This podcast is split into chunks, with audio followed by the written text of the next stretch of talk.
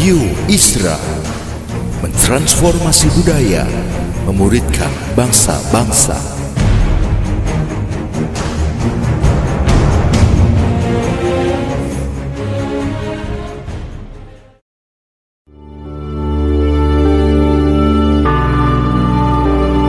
Apostolic Prophetic Messages mengungkapkan pesan dan arahan dari hati Tuhan bagi gerejanya demi menuntaskan mandat kerajaan Allah di Indonesia dan bangsa-bangsa. Selamat mendengarkan.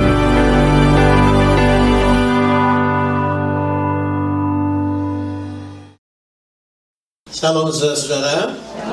Apa kabar? Puji Tuhan. Um, mari kita buka Alkitab kita. Let's go straight to business. Um, kekristenan kalau dia cuma jadi sesuatu yang kita kurung dalam gereja dan kebaktian, itu adalah hal yang paling membunuh sebenarnya. Kekristenan seharusnya atau kerajaan Allah seharusnya itu pertama-tama dia harus mewarnai keluarga kita. Sebab kalau dia tidak mewarnai keluarga kita, yang terjadi adalah kita hanya akan pusatkan perhatian kita pada dua jam dalam satu minggu. Sementara ada kurang lebih, oke, okay, 7 kali 24 berapa? Matematika saya merah waktu Apa? 158 jam yang lain dalam satu minggu, kita apa itu terbengkalaikan hanya untuk perkara-perkara yang sia-sia.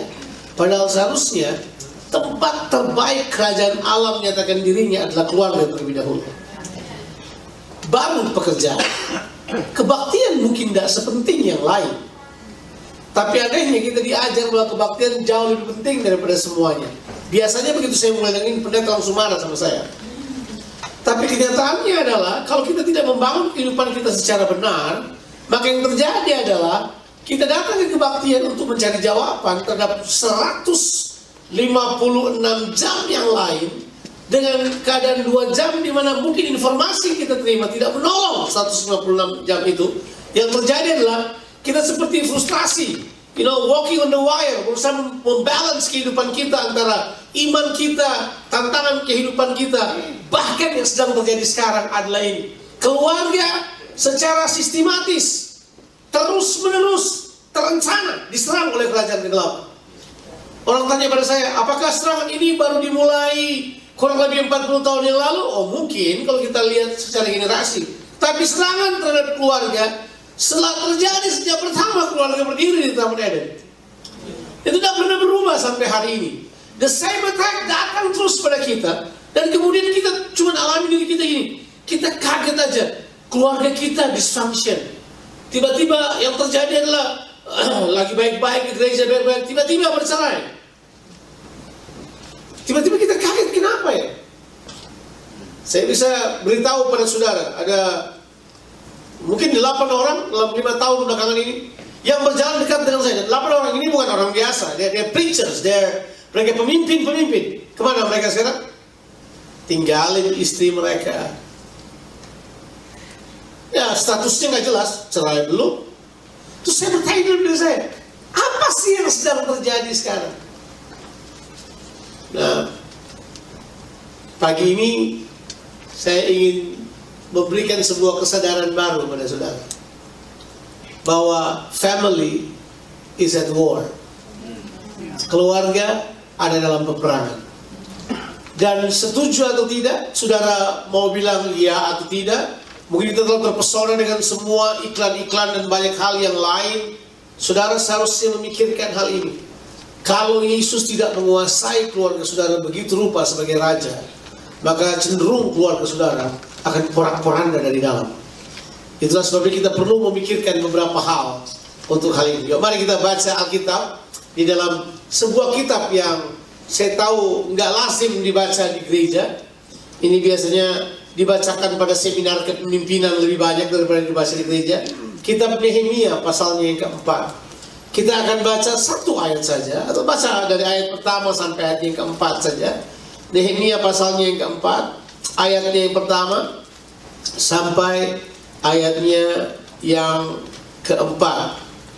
Nah, saya mau saudara perhatikan baik-baik ayat-ayat ini sebab ayat-ayat ini akan menolong saudara mengerti. Kita baca dulu kemudian saya akan jelaskan konteksnya dan kemudian saudara bisa tahu kenapa saya memilih ayat ini untuk menjelaskan pada saudara. Mari kita baca kitab Nehemia pasalnya keempat ayat 1 sampai ayatnya yang keempat. Ketika Sanballat mendengar bahwa kami sedang membangun kembali tembok, bangkitlah amarahnya. Dan ia sangat sakit hati. Dan ia mengolok-ngolok orang Yahudi. Dan berkata di hadapan saudara-saudaranya dan tentara Samaria. Apa gerangan yang dilakukan oleh orang-orang Yahudi yang lemah ini? Apakah mereka memperkokoh sesuatu? Apakah mereka hendak membawa persembahan? Apakah mereka akan selesai dalam sehari? Apakah mereka akan menghidupkan kembali batu-batu dan timbunan puing yang sudah terbakar habis seperti ini? Lalu berkatalah Tobia orang Amon itu yang ada di dekatnya. Sekalipun mereka membangun kembali. Kalau seekor anjing hutan meloncat dan menyentuhnya. Robohlah tembok batu mereka. Ya Allah kami, dengarlah bagaimana kami dihina. Baiklah cercaan mereka menimpa apa saudara? Kepala mereka sendiri dan serahkanlah mereka menjadi jarahan di tanah tempat tawanan. Langsung lompat ayatnya yang ke-14. 14. Kuamati semuanya lalu bangun berdiri dan berkata kepada para pemuka dan para penguasa dan kepada orang-orang yang lain. Jangan kamu takut terhadap mereka. Ingatlah kepada Tuhan yang maha besar dan dahsyat dan berperanglah untuk saudara-saudaramu, untuk anak-anak lelaki dan anak-anak perempuanmu, untuk istrimu dan rumahmu. Ayat ini adalah sebuah panggilan. Now this is a call. Ini call not only engage in spiritual warfare, but engage to engage war for your family. Sebuah panggilan untuk bertempur untuk keluargamu. Ini untuk pertama kali saya menemukan sebuah ayat di dalam Alkitab di mana Tuhan berkata, saatnya sekarang kita dipanggil untuk berperang terhadap untuk kepentingan on the cost of your family. Sekarang stop sebentar. Pernah nggak sudah berpikir bahwa ada sebuah panggilan sekarang? Panggilannya adalah kita dipanggil untuk bertempur untuk keluarga kita.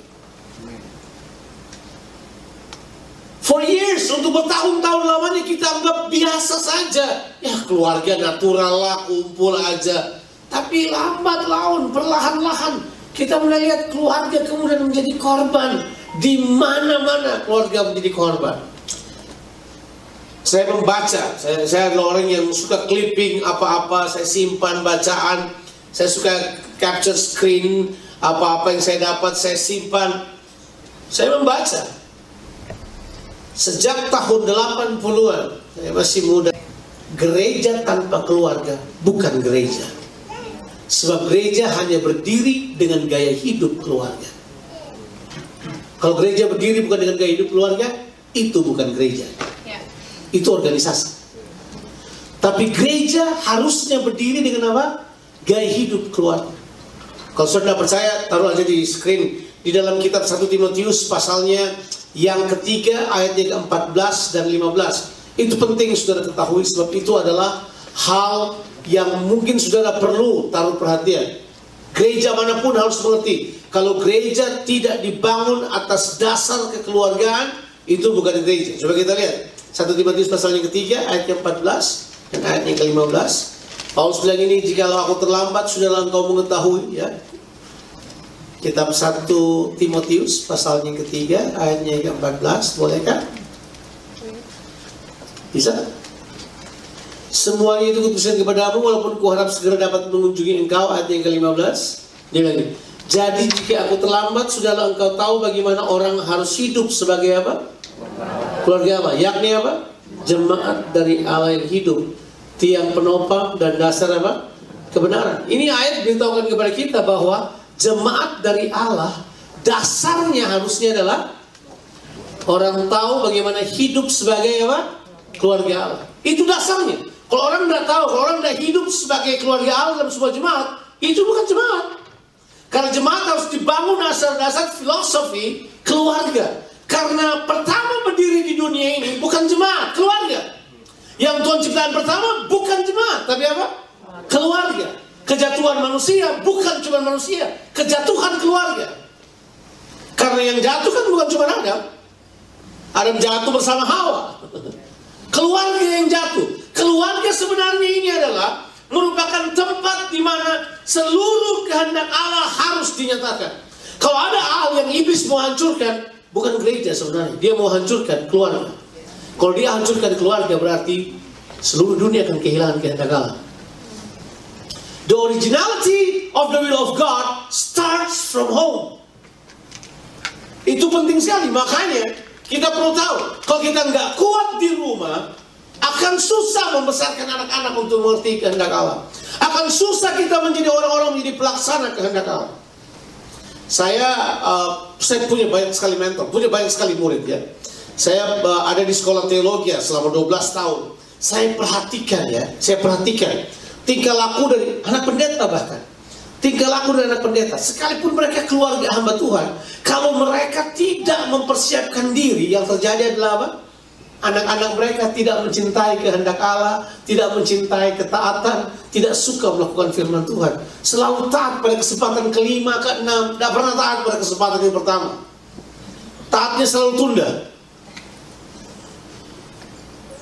Tapi kan kita mau berkat ini daripada ngajar taat, ngajar berkat aja. Karena orang lebih suka kejar berkat daripada kejar ketaatan. Mari saya beritahu pada saudara, kita harus membangun sebuah keluarga yang kuat. Sebab kalau keluarga yang nggak kuat, kehendak Allah tidak dapat dinyatakan di dunia ini. Sebab keluarga adalah representasi dari kehendak Allah yang tidak kelihatan. Keluarga adalah tempat di mana orang melihat kekekalan. Saya ulang-ulang di pria sejati kemarin bahwa keluarga adalah tempat orang melihat kekekalan. Orang melihat sorga di keluarga. Orang lihat neraka juga di keluarga. Saudara pilih aja. Keluarga saudara merupakan displays of eternity. Orang kalau melihat keluar, melihat kekekalan, lihat keluarga. Sebab kekekalan yang negatif atau yang positif ternyata dinyatakan lewat keluarga. Yang pertama adalah keluarga Islam karena keluarga merupakan tempat kehendak Allah dinyatakan. Yang kedua adalah keluarga adalah tempat di mana dasar karakter semua manusia dibangun. Pak, karakter kita tidak muncul gitu aja. Itu mulai dari keluarga kita. Saya jadi pemurah datang dari keluarga saya. Saya jadi pemaaf datang dari keluarga saya. Saya jadi orang yang rendah hati muncul di keluarga saya. Saya jadi orang yang mendahulukan orang lain datang di keluarga saya. Saya menjadi orang yang memaafkan dengan mudah datang di keluarga saya. Tapi sisi negatifnya, saya suka berantem datang di keluarga saya juga. Saya suka ngotot muncul di keluarga saya juga. Saya keras hati muncul di keluarga saya juga. Kenapa hal tersebut terjadi? Karena keluarga adalah tempat di mana seluruh karakter manusia diinvestasikan. Kehilangan keluarga, kemungkinan tidak punya karakter sama sekali. Makanya, coba perhatikan ini. Saudara mungkin agak terkejut kalau saya akan bilang ini. Semua uh, fokus on family, fokus on the family itu ministry yang terbesar. James Dobson punya mengatakan berulang-ulang kali kalau keluarga dikalahkan, kemungkinan anak-anaknya akan bertumbuh dengan ketidakstabilan karakter. Karakter tidak akan pernah kuat Oh diajarin, diajarin, tapi ketika tekanan datang muncul aslinya. Siapa yang tahu? Kita boleh belaga, kita boleh pura-pura kelihatan keren, kelihatan baik, tapi kalau tekanan datang aslinya muncul. Ya. Makanya kan karena tekanan perlu datang supaya yang asli yang muncul.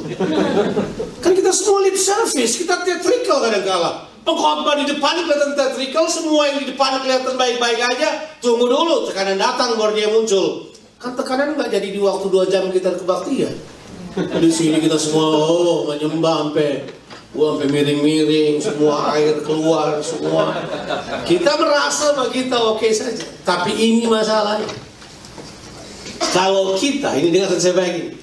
Kalau kita tidak menyadari bahwa tempat di mana karakter seseorang terbangun adalah keluarga, kita kemudian mulai cari-cari bagaimana supaya saya jadi lebih bagus kita cari pembicara motivasi ini kita enggak, enggak, enggak. kalau kita balik ke keluarga tempat keluarga adalah tempat di mana karakter diinvestasi tapi juga tempat karakter dipulihkan yeah. ya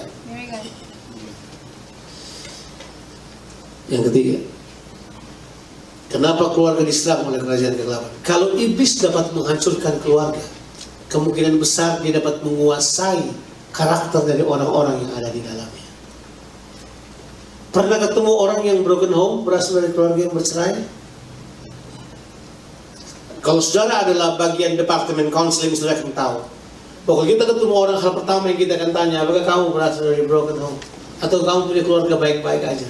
Ya pertanyaannya nggak begitu sih, kita akan tanya dulu, papa mamamu oke nggak? Oh papa mama saya bercerai, saya umur 7 tahun. Ah haleluya, itu sudah benar. Ini sudah sebab pertama nih. Itu nggak perlu cari tahu jauh-jauh. Sebab begitu orang besar dari keluarga yang bercerai. Nah ini dia nih. There is a defect of character in their mentality. Ya. Ada cacat karakter dalam diri mereka yang mereka bakal cari dengan susah. Saya punya teman baik adalah seorang hamba Tuhan. Wah luar biasa kalau berkhotbah luar biasa. Tapi dia waktu umur 7 tahun, 7 tahun dia pulang sekolah, dia lihat papanya ada di sebuah ruangan sambil menangis. Dia lihat mamanya ada di ruangan sebelah habis menangis.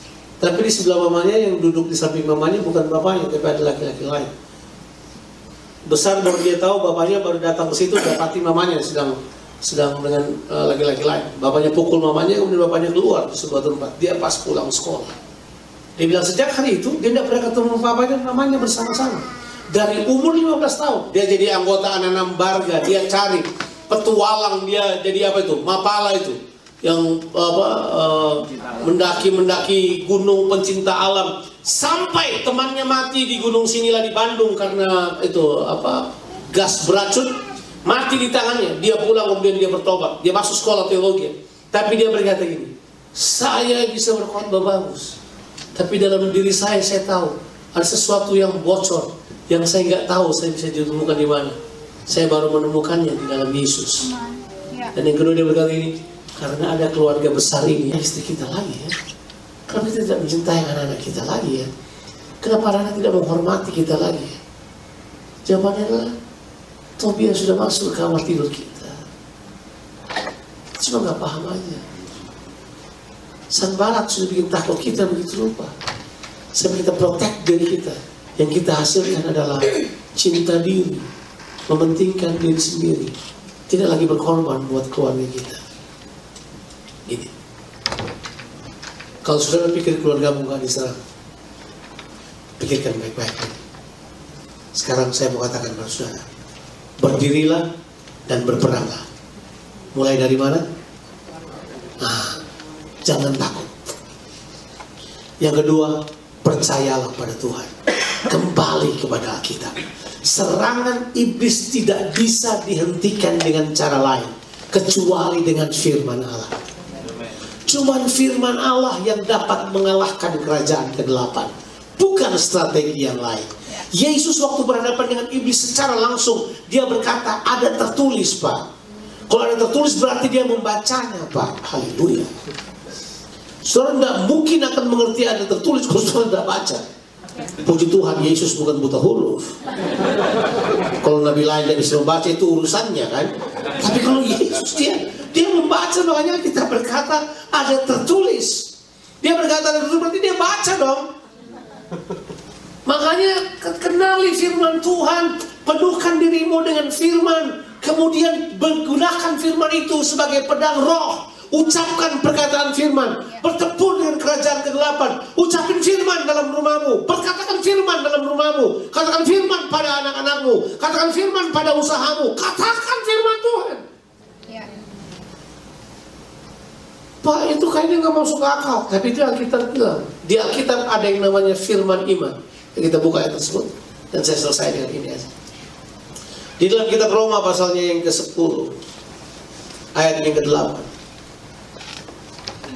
Kitab Roma pasal yang ke-10 ayat yang ke-8 Bolehkah di dalam di screen kalau ada? Wah! Sederhana kan sebenarnya jalan keluarnya. Tapi kita sepelekan. Kita sepelekan.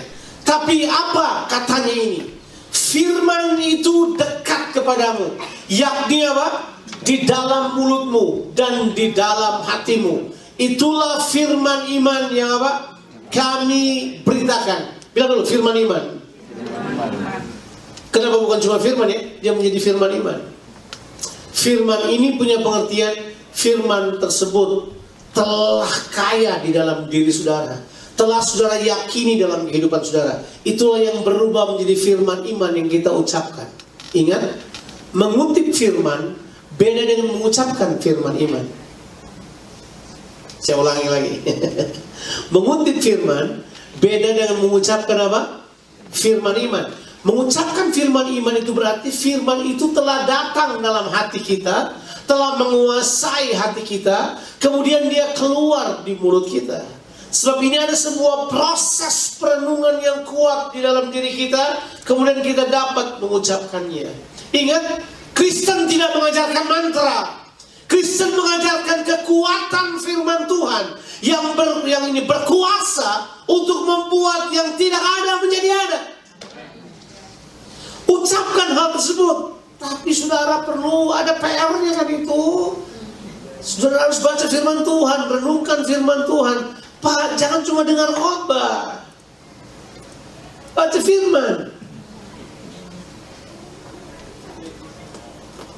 Tahu murid, murid di, di, di gereja saya, saya selalu beritahu buat mereka, khotbah saya fail nothing. Khotbah saya cuma trigger pengertian, tapi yang sudah perlu lakukan firman Tuhan kamu harus baca sendiri. Renungkan firman Tuhan. Dalam buku Manusia Pembelajar, Harefa berkata begini, kalau saya berkata kepada saudara, mau tahu rasanya apel, caranya adalah Saudara harus makan sendiri apelnya biar tahu. Tapi zaman sekarang adalah nah, saya mau cerita apel, saya makan apelnya. Kemudian saya ceritakan kepada saudara, rasanya apel adalah antara manis ke asam. Saudara bisa rasa apelnya? Enggak. Yang paling buruk adalah dia makan dulu berkata, kamu mau makan ini? Ada banyak orang di gereja, mereka tidak pernah merenungkan firman Tuhan. Mereka cuma mau makan hasil perenungan. Tahu perenungan? Digestive system. Jadi yang merenung cuma pendetanya, jemaatnya melongo, menerawang. Makanya yang paling penting adalah jemaat diminta merenungkan firman Tuhan. Sebab di situlah kekuatan untuk bisa melawan Sanbalat. Di situlah kekuatan untuk bisa melawan Tobia. Gak ada ini, kita cripple, kita lumpuh. right. Makanya gini, jadikan firman Tuhan sebagai kekuatan saudara. Yeah. Firman iman itu punya pengertian. Dia telah saudara renungkan. Dia telah menguasai pemikiranmu. Yeah. Dia telah menguasai hatimu. Dia telah menguasai tindakanmu. Dia telah menguasai perkataanmu. Itu firman iman. Ah, kalau saudara mengucapkannya, itu baru powerful. Amin. Amin. Yuk, keluarga sedang diserang. Senjatanya ada pada kita. Tapi kita biarkan senjata itu terbengkalai di pinggir-pinggir jalan kita, di rumah kita. Ambil kembali, hidupkan kembali, trigger it out. Jadikan pergerakan cinta firman Tuhan lebih lagi di keluarga saudara. So, saya yakin begini. Tahu nggak pemahaman Yahudi mengenai doa? Doa itu simpel sebenarnya. Doa kan begini, saudara bicara pada Tuhan, Tuhan bicara pada saudara. Makanya bagi orang Yahudi, perlindungan firman Tuhan adalah doa. Hmm? Kita doakan minta-minta terus. Enggak. Buat mereka itu percakapan. Jadi waktu mereka bicara pada Tuhan. Dan Tuhan bicara pada mereka lewat perlindungan firman Tuhan. Wow. Itu doa sebenarnya. Wow. Mereka kemudian menaruh iman mereka, permintaan mereka kepada ucapan firman Tuhan. Karena Tuhan sudah berfirman, makanya kami berkata-kata. Ibrani 13 berkata, karena Tuhan sudah berfirman, makanya kami berkata-kata. Kami tidak perlu takut apakah yang dapat dilakukan manusia terhadap kami. Apakah yang dunia bisa buat buat kami. Apakah yang LGBT bisa buat terhadap kami. Apakah yang dibuat oleh Papa. Semua kekuatan politik terhadap kami. Karena Allah telah berfirman, makanya kami berkata-kata. Adakah perkataan itu masih ada di rumah saudara? Atau perkataan itu sudah nggak ada lagi? Kalau pedang sudah kita letakkan, yang ada hanyalah kita menyerah kepada tekanan. Firman Tuhan adalah pedang roh. Pak, hidupi keluarga saudara. Ambil waktu untuk katakan firman pada anak-anak saudara. Ambil waktu supaya anak-anakmu mengucapkan firman Tuhan. Ambil waktu dengan mereka. Tuhan memberkati saudara. God bless you. Mari kita tangan. Saya cuma berdoa buat saudara. Saya tidak akan menantang apa-apa. Saya cuma mau saudara pikirkan hal ini. Apakah keluarga dalam keadaan baik? Begitu saudara berkata iya, saya mau berkata begini. Coba teliti di alam roh. Nehemia berkata begini, lalu ku amati semuanya. Saatnya saudara mengadakan pengamatan pada keluargamu sekali lagi. Saya katakan kepada pria sejati kemarin adalah coba scan keluargamu dulu. Ada virus yang masuk. Coba scan hatimu, bapak-bapak. Coba scan hatimu, ibu-ibu. Ada kesan balak di situ. Adakah Tobia sudah menyelinap di situ? Jangan anggap biasa. Ingat, Sanbalat mau breeding dosa dalam diri saudara. Tobia mau saudara kompromi, hancurkan nilai-nilai yang ada. Di hampir semua negara yang selalu mengajarkan individualisme, biasanya di dalamnya adalah kompromi yang sangat kuat terjadi terhadap humanistik, kepercayaan kepada diri sendiri dan bukan pada Tuhan. Amerika adalah satu negara yang seperti itu. Saya mau katakan kepada saudara, mari izinkan firman Tuhan terobosi saudara hari ini. Bukan soal uang, bukan soal berkat. Tapi soal keluarga yang menyatakan kehendak Allah. Kalau ada saudara yang hadir hari ini berkata begini,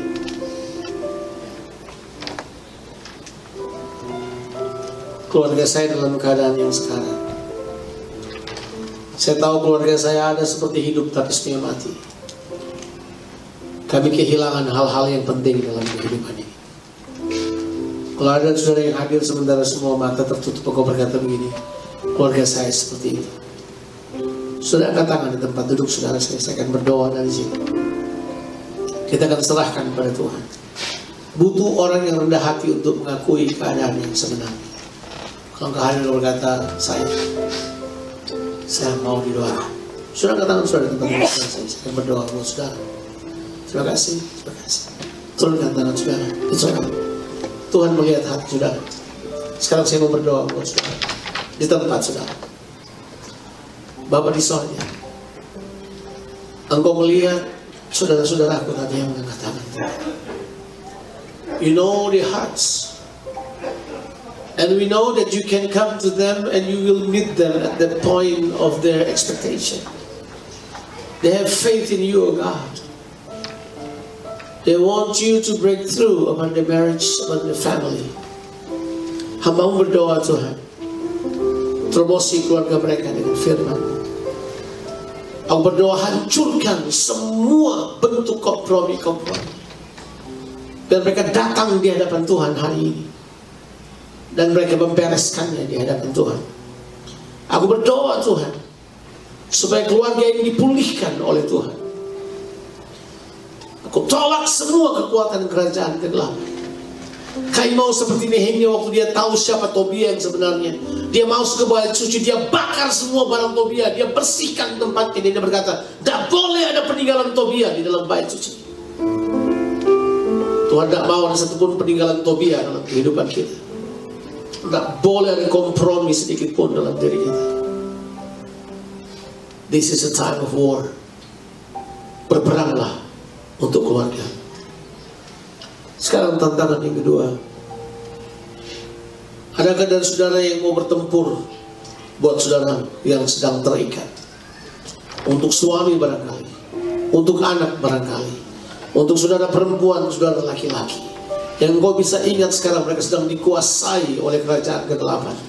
Mereka, mereka sedang dikuasai oleh banyak hal yang lain. Kita ada untuk memberitakan kemerdekaan. Tahun kemerdekaan yang Tuhan tawarkan buat kita.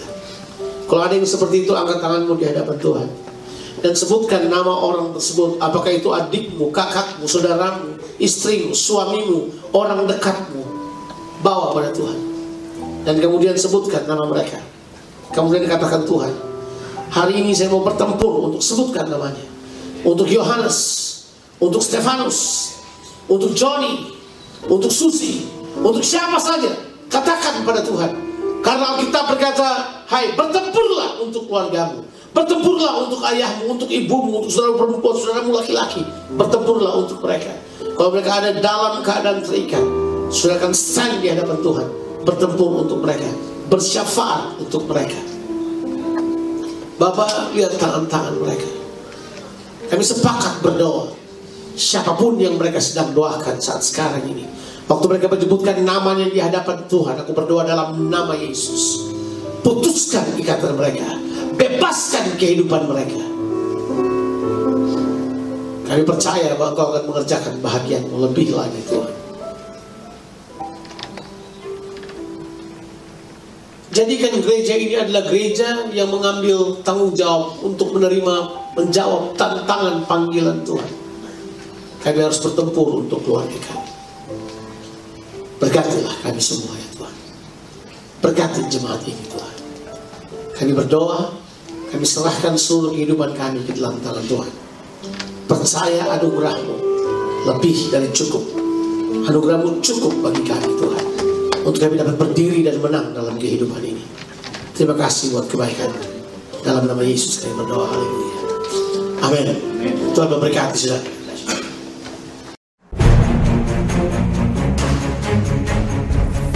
Radio Isra mentransformasi budaya, memuridkan bangsa-bangsa.